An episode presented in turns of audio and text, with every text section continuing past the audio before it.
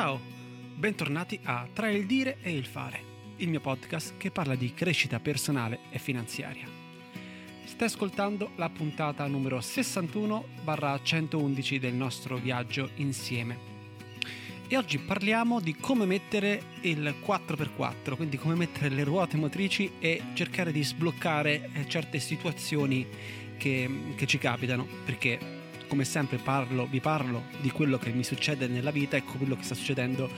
in questo viaggio di crescita nell'applicazione pratica della crescita personale.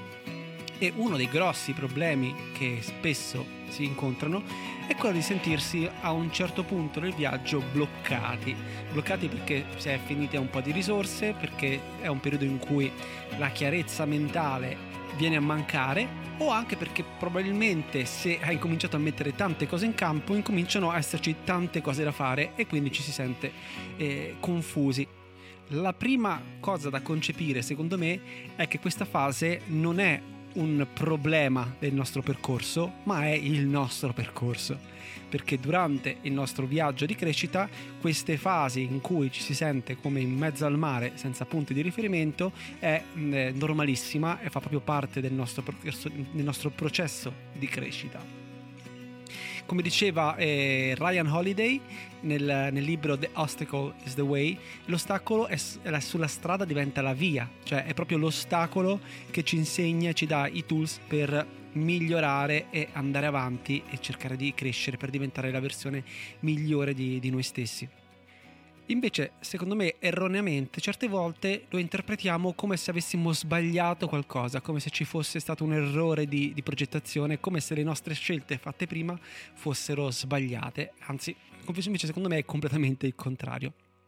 quando va tutto troppo liscio vuol dire che probabilmente hai scelto una, una, strada che non ti richiede così tanto sforzo da incontrare dei problemi lungo la via e quindi poi probabilmente ti porterà anche meno, meno risultati, meno crescita. Quindi come sbloccarsi nel momento in cui ci si trova completamente in impasse perché incominciano a mettersi tanti problemi? Prima di tutto, come dicevamo, uh, come facciamo l'esempio della scala mobile che non si ferma mai anche quando non c'è nessuno, rallenta, ma comunque continua a fare un po', l'importante è quello di non fermarsi. Quindi continuare a fare e cercarsi anche degli obiettivi che siano congrui con eh, il livello di energia ed attenzione che hai in questo momento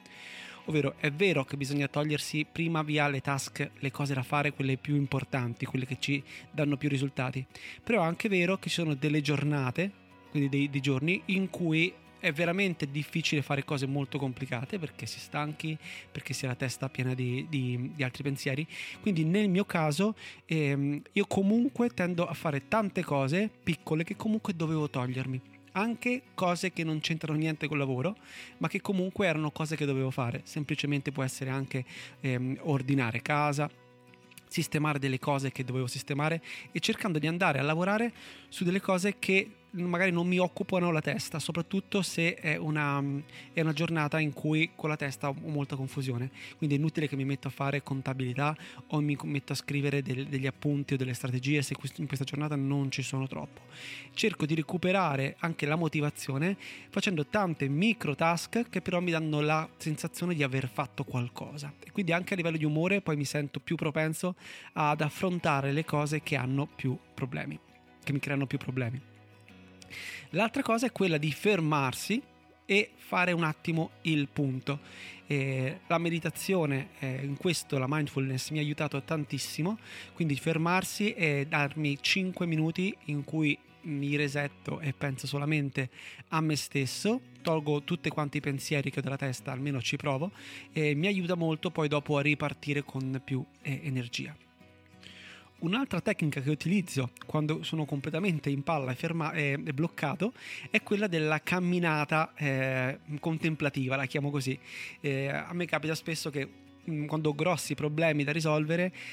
e, e, non riesco a uscirne esco fuori e proprio fisicamente incomincio a camminare faccio le mie lunghe camminate e, e solitamente quasi sempre durante la passeggiata oltre a rasserenarmi trovo anche delle soluzioni, trovo delle alternative, riesco a vedere le, le cose da un altro punto di vista. Un po' come se il mio corpo, eh, potendo, potendo fare altre cose, quindi essendo occupato nel camminare, liberasse anche un pochino la mente un'ultima tecnica, eh, che poi in realtà non è una tecnica, abbiamo più un consiglio, è che quando mi sento bloccato, eh, quindi ho problemi dell'ambiente in cui sono, cambio ambiente. Può essere che magari state lavorando nel vostro studio, mi metto a lavorare fuori dal balcone, mi metto a lavorare in cucina e o se no prendo il mio computer, grazie a la possibilità di fare questa cosa, e vado magari in un parco, vado in, uh, in un locale dove c'è la wifi e incomincio a lavorare da lì. E anche questa è una cosa che mi ha dato moltissima